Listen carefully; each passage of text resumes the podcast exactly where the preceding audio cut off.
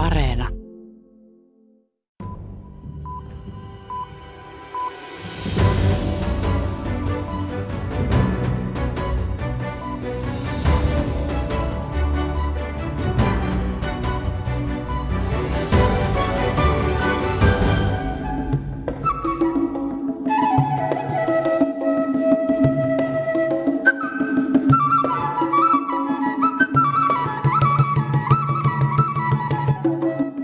Kenialaisissa häissä saatetaan kuulla tämä kansanmusiikkikappale.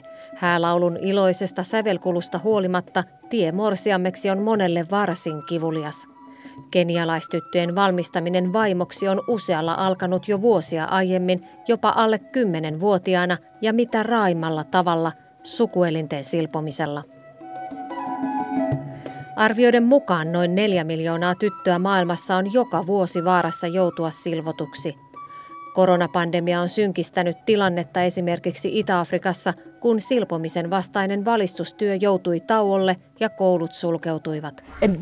We were helpless. There's nothing we could do. We could not organize meetings for these girls. We could not do anything. Tässä maailmanpolitiikan arkipäivää ohjelmassa kuulemme raportin Kenian silpomistilanteesta. Kysymme myös Suomessa vierailleelta silpomisen vastaista valistustyötä tekevältä somalimaalaiselta lääkäriltä Zakia Pulhanilta, miksi tämä väkivaltainen perinne elää yhä Itä-Afrikassa. In our culture, FGM is not seen as a violence. It is seen as a normal part of life. Silpomisesta tohtoriksi väitellyt Maria Väkiparta näkee onneksi myös muutoksen merkkejä. Isossa kuvassa laskua on tapahtunut ja tämä vuosikymmentä valistustyö puree. Tervetuloa kuuntelemaan. Minä olen Paula Vileen. Kesälomat ovat odotettua aikaa koululaisille, mutta noin 30 maassa, Lähi-idässä, Itä-Afrikassa ja Kaakkois-Aasiassa, lomalta koulunpenkille ei aina palaa levännyt, vaan rikkirevitty tyttö. Koulujen lomaajat ovat nimittäin tyttöjen sukuelinten silpomisen sesonkia. Keniassa tyttöjen ja naisten silpominen on laitonta, mutta koronapandemian aikana sukupuolielinten silpominen on yleistynyt ja laki näyttää jääneen kuolleeksi kirjaimeksi. Liselot Lindström vieraili Lounais-Keniassa, jossa yli 80% naisista on silvottu.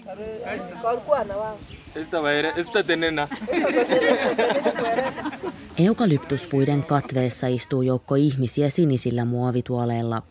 Täällä on meneillään infotilaisuus liittyen tyttöjen silpomiseen.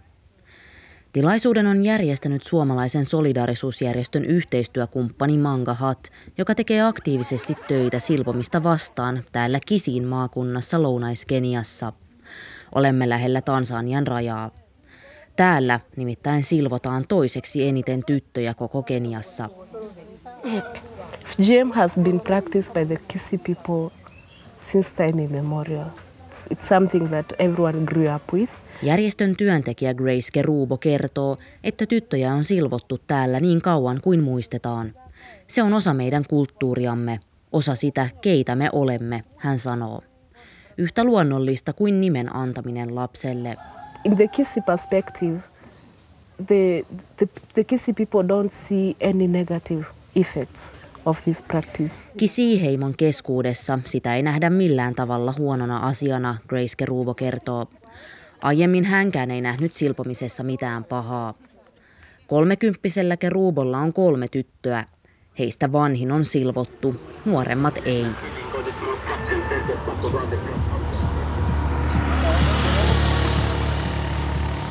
Keniassa silpominen on ollut kielletty laissa jo yli 10 vuotta.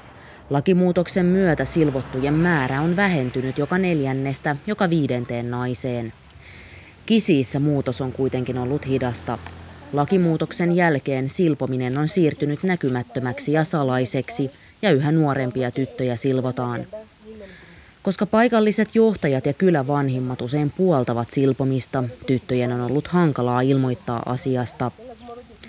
Silpomisen vastaisessa työssä opettajat ovat olleet tärkeässä roolissa.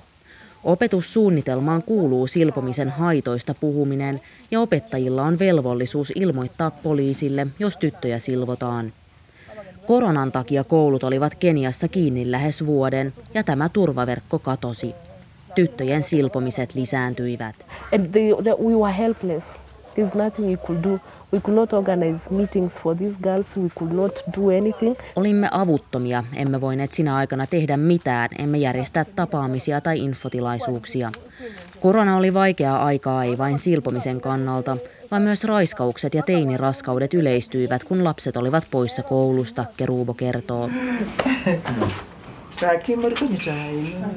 Josephine Kundi tuo mausteista maitoteetä ja chapatileipiä pienestä keittonurkkauksestaan ja asettaa muoviset kupit pitsiselle pöytäliinalle. Pihalla kuljeskelee kanoja ja vanha lehmä. Ja Kundi jäi eläkkeelle sairaanhoitajan työstään 4 vuotta sitten. Aikoinaan vanhemmat toivat tyttäriään hänelle silvottavaksi. Työuransa aikana hän ehti silpoa kymmeniä tyttöjä veitsellä ja partaterällä, ennen kuin lopetti sen 15 vuotta sitten.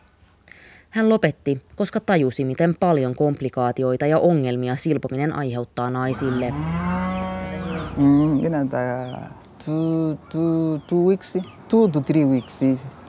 Kisissä harjoitetaan ensimmäisen asteen silpomista. Se on niin sanotusti lievin muoto, missä klitoriksen pää leikataan irti.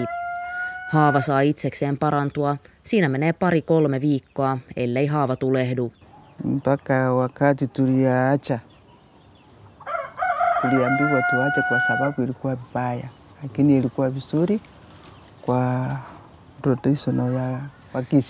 Tein sen, koska yhteisö uskoo, että se on ainoa tapa opettaa tytöille moraalia ja estää siveettömyyttä. Tein sen, jotta olisin yhteiskunnassa hyväksytty, ja Kundi sanoo. Häntä on pyydetty silpomaan tyttöjä myös sen jälkeen, kun hän päätti lopettaa, mutta hän ei ole suostunut. I can't. Because I know what is wrong and what is better. On top of the list is the issue of morality. The Kisi person, like any other African person or other people in the world, they embrace morality, especially of the girl. Mangahat-järjestön Grace Kerubo sanoo, että silpomisessa on kyse naisten alistamisesta ja naisten seksuaalisuuden tukahduttamisesta, vaikka se verhotaan moraalikysymykseksi. So our ancestors were polygamous. They would have more than 10 wives. So the one way that they would ensure that the wives stay faithful to the marriage is to reduce their sexual need. Aiemmin moniavioisuus oli kisiheimalaisten keskuudessa normi. Kun miehellä oli jopa 10 vaimoa, naisten seksuaalisuuden tukahduttaminen nähtiin ainoana tapana pitää vaimot uskollisina. Siksi silvottiin. Vaikka moniavioisuus ei ole enää tavallista, silpominen on jäänyt perinteeksi. Viereisessä maakunnassa asuvat Luo- ja Luijaheimot eivät silvo tyttöjään, ja ne nähdäänkin kisissä kevytkenkäisinä. You know what our people need to know is that sex is good in marriage. And you don't need to be shy about it. Yritämme puhua etenkin nuorille pariskunnille ja sanoa, että seksistä nauttiminen on normaalia ja että se on hyvä asia eikä siveettömyyttä. Kisi on vehreä kukkulainen maakunta. Vihreän eri sävyjen kirjo ulottuu teepuskien uusien lehtien vaalean vihreästä havupuiden lempeään tumman vihreään. Pihamaalla banaanipuiden ympäröimänä leikkii 2 tyttöä. He ovat sirkuksia ja parhaita ystäviä, 10- ja 12-vuotiaita. He hyppivät narua. Tytöistä vanhempi silvottiin koronakoulusulun aikana, nuorempi säästyi. Tyttöjen silpominen on ollut perinteisesti koko kylän juhla, missä tytöt saavat lahjoja. Silloin syödään hyvin ja juhlitaan tyttöjen aikuistumista sekä valmistellaan tyttöjen naimisiin menoon. Tytöille puhutaan seksistä ja avioliitosta sekä miten naisen tulee moraalisesti käyttäytyä oikein. Jos naista ei ole silvottu, hänet jätetään sosiaalisten tapahtumien ulkopuolelle, Kerubo kertoo. Siksi usein juuri äidit vievät tyttäriään silvottaviksi. It will be common knowledge, like it's a highly communal event. Kaikki tietävät, ketä on silvottu ja ketä ei. Siksi silpomisen tilalle yritetään tarjota vaihtoehtoisia aikuistumisriittejä. Serkukset olivat molemmat käyneet leirillä, joita järjestetään silpomisen sijasta. Toisen äiti päätti joka tapauksessa viedä tyttärensä silvottavaksi, ja tyttö oli tästä hyvin pettynyt. Grace Kerubo sanoo kantavansa mukanaan häpeän esikoisensa silpomisesta loppuelämän. And you know, you feel guilty. It's what pushes me to really work hard and ensure that not only my daughters are not cut, but any other parent doesn't make the same mistake. Haluan tehdä töitä tämän parissa, jotta kukaan vanhempi ei tee samaa virhettä kuin minä. Kerubo näkee paljon hyvää vaihtoehtoisissa aikuistumisriiteissä, vaikka työ onkin hidasta. Kulttuurissamme on tyhjiö, emmekä tiedä miten täyttää sitä.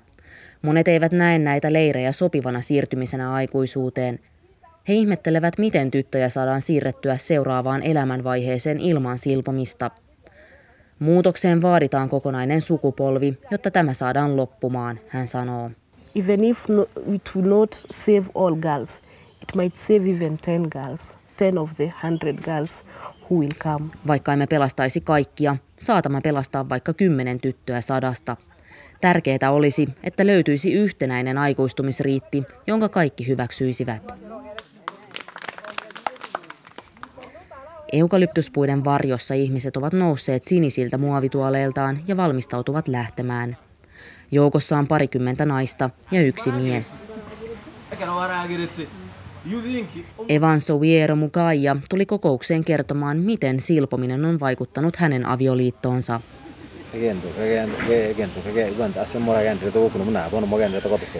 Tämä on ollut niin iso tabu yhteisössämme, hän sanoo. Harva ymmärtää, miten silpominen vaikuttaa naisten seksuaalisuuteen ja miten kivuliasta se on heille koko loppuelämän. Jos siitä puhuttaisiin, voisimme ehkä saada aikaan muutoksen ja saada ihmiset ymmärtämään, että myös silpomaton nainen voi mennä naimisiin, hän sanoo. Keniasta raportoi Liiselot Lindström. Työtä riittää tyttöjen oikeuksien parantamiseksi muuallakin. Kenian naapurissa, Somaliaan kuuluvassa Somalimaassa, tytöistä yli 90% silvotaan. Kehitysyhteistyöjärjestö Solidaarisuuden valistustyötä siellä tekee lääkäri Tsakia Bulhan. Tapasin hänet kesän alussa Helsingissä. Hello, nice to meet you. I'm Paula with Finnish Broadcasting Company. Nice to meet you. Nice to meet you. Tsakia Bulhan aloitti työnsä silpomista ja muuta naisiin kohdistuvaa väkivaltaa vastaan hiljattain ja tietää joutuvansa taistelemaan vahvoja kulttuuriperinteitä vastaan. In our culture, FGM is not seen as a violence. It is seen as a normal part of life. So that's part of preparing the girls to become mature and to be marriable, so they have to be cut. Bulhan toteaa, että heidän kulttuurissaan tyttöjen sukuelinten silpomista ei pidetä väkivaltana, vaan tyttöjen valmistamisena avioliittoon sopivaksi. Kuten Keniassa, myös Somalimaassa koronapandemian aikana tyttöjen silpominen on lisääntynyt. So now in the last 2 years there has been an increase around 20% increase if not. Tiukassa istuvien perinteiden muuttamiseksi Bulhanin mukaan tarvitaan ruohonjuuritason valistustyötä tyttöjen ihmisoikeuksista. Working on awareness raising especially through community led initiatives by grassroots levels and local NGOs that are more closer to the people. So we have been doing awareness raisings on the girls' rights. Avainroolissa ovat Tsakia Bulhanin mukaan paikallisyhteisöt ja yksittäisissä perheissä erityisesti äidit. Heidän asenteitaan yritetään valistuksella muuttaa, jotta äidit ymmärtäisivät silpomisen olevan mitä suurimmassa määrin väkivaltaa ja tytärten ihmisoikeuksien loukkaus. So we're working on making the mothers see the other aspect of understanding and seeing and viewing this as being a violence and a violation of their little daughters' rights. Tarvetaan myös tyttöjen oman ymmärryksen lisäämiselle. Tsakia Bulhan kertoo osan tytöistä odottavan silpomista ryhmäpaineen vuoksi, jotta ei jäisi kesälomien jälkeen koulukaverien keskuudessa ulkopuoliseksi. There comes the peer pressure where, for instance, all of the girls in her class would be cut. So even the girl would feel the pressure and the need to be cut because most of the other girls have been cut. So some girls would just come to their families and say, I'm not going to school.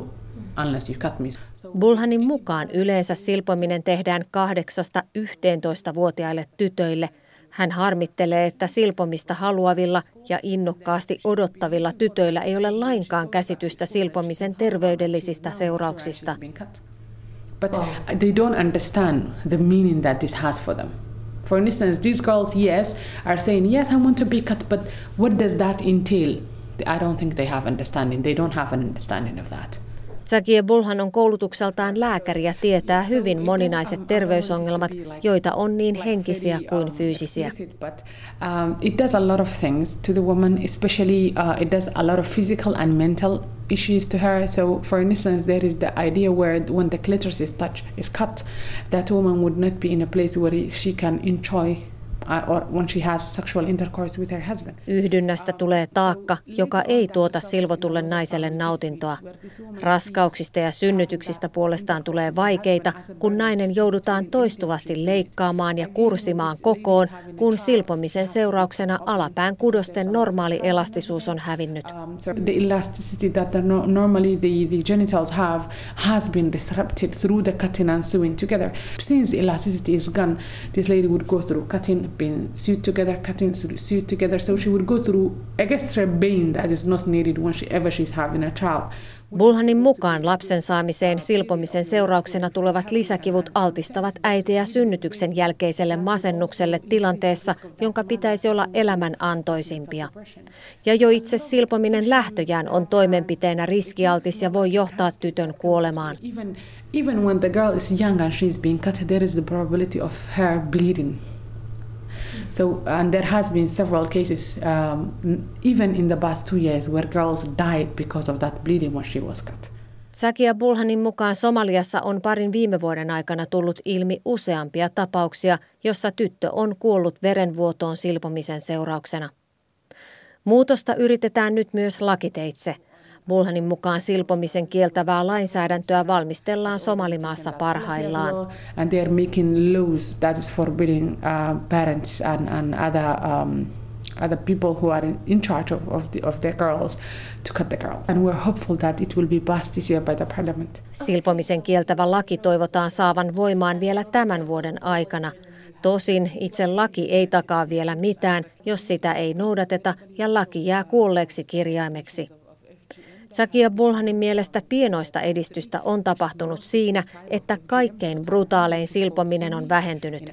Tässä tyypin 3 silpomisessa tytön kaikki ulkoiset sukuelimet leikataan.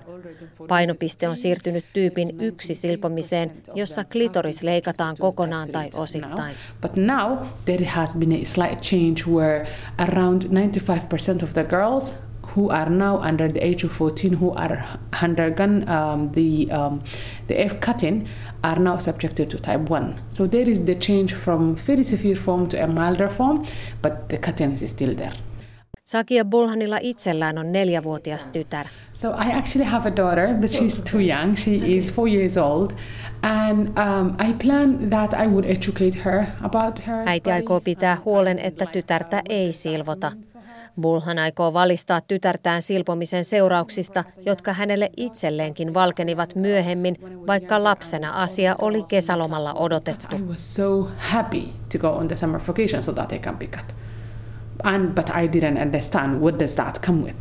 So later on in life I was like, oh, so cutting meant this. Zakiye Bulhan uskoo, että avoimuudella saataisiin paljon kehitystä parempaan.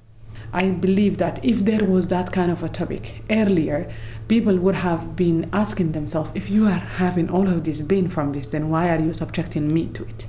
So I take that you would never ever allow the cutting happen to your daughter? I wouldn't. Silpomisen vastaisessa työssä on painotettu myös miesten kouluttamista siihen, että he ymmärtäisivät naisen olevan naimakelpoinen ilman silpomista. Solidaarisuusjärjestössä työskentelevä Maria Väkiparta selvitti väitöskirjatutkimuksessaan miesten vaikutusta silpomisen vastaisessa työssä.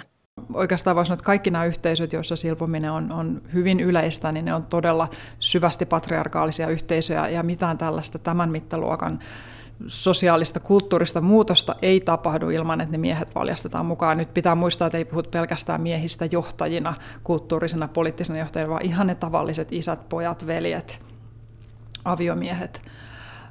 Mutta ehkä se mun niinku lähtökohta oli, että halusin myös vähän kriittisesti tämän hypen taakse niin sanotusti katsoa, että millaisia ongelmia liittyy siihen, että nyt kovasti puhutaan ja korostetaan sitä miesten osallisuutta. Ja havaitsin ehkä, jos yhteen asiaan pitää kiteyttää, niin havaitsin sen, että nämäkin nuoret somalimaalaismiehet, jotka tosiaan vapaaehtoisena silpomista ja Somalimaassa vastustavat, niin he eivät näe silpomista ikään kuin tasa-arvo-ongelmina. He eivät näe niitä tasa-arvo-ongelmia, niitä patriarkaalisia rakenteita siellä takana. Eli tavallaan se heidän aktivismi on siinä mielessä tietyllä tavalla pintapuolista.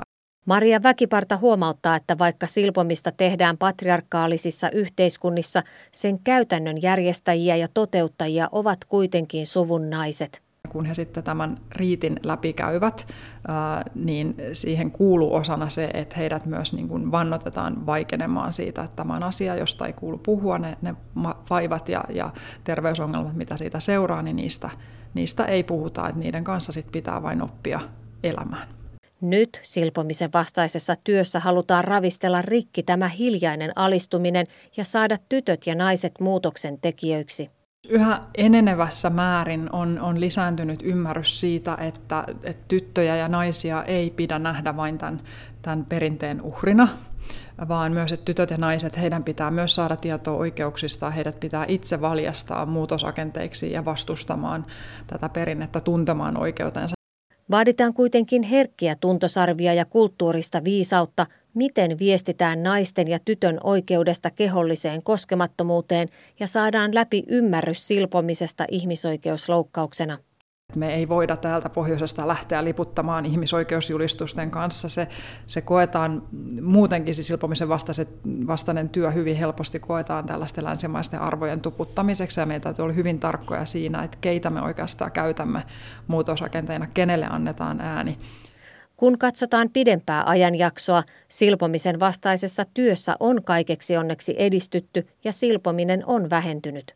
Jos me katsotaan sitä kriittistä ikäluokkaa, 15-19-vuotiaat tytöt, niin kun vielä 90-luvun alussa joka toinen tyttö näissä kriittisissä maissa tästä ikäluokasta oli läpikäynyt toimenpiteen, nyt vuonna 2020 enää joka kolmas. Eli tämä on se iso globaali kuva, eli kehitystä tapahtuu ja tämä vuosikymmenten valistustyö puree. Tosin koronapandemian ohella nyt myös Ukrainan sota uhkaa synkentää hyvää kehitystä. Tämä Ukrainan sodan aiheuttama talouskriisi, ruokakriisi on ehkä taas omiaan lisäämään tätä kriisiä, koska siihen liittyy myös se köyhyyden paheneminen. Eli yleensä köyhyys tarkoittaa sitä, että tytöt ensimmäisenä otetaan pois koulusta. Sen jälkeen tyttöjen elättäminen tulee ongelmaksi, se tarkoittaa tyttöjen naittamista alaikäisenä, ja siihen kytkeytyy taas tiiviisti silpominen. Eli kaikki tällaiset globaalit kriisit yleensä jollakin tavalla vaikuttaa tähän silpomiseen nimenomaan negatiivisesti. Näin totesi silpomisesta väitellyt ohjelmajohtaja Maria Väkiparta Solidaarisuusjärjestöstä. Tähän päättyy maailmanpolitiikan arkipäivää tällä kertaa. Ensi viikolla Sampo Vaarakallio tutkailee Euroopan maatalouden satonäkymiä ja tulevaisuutta kuivuuden keskellä.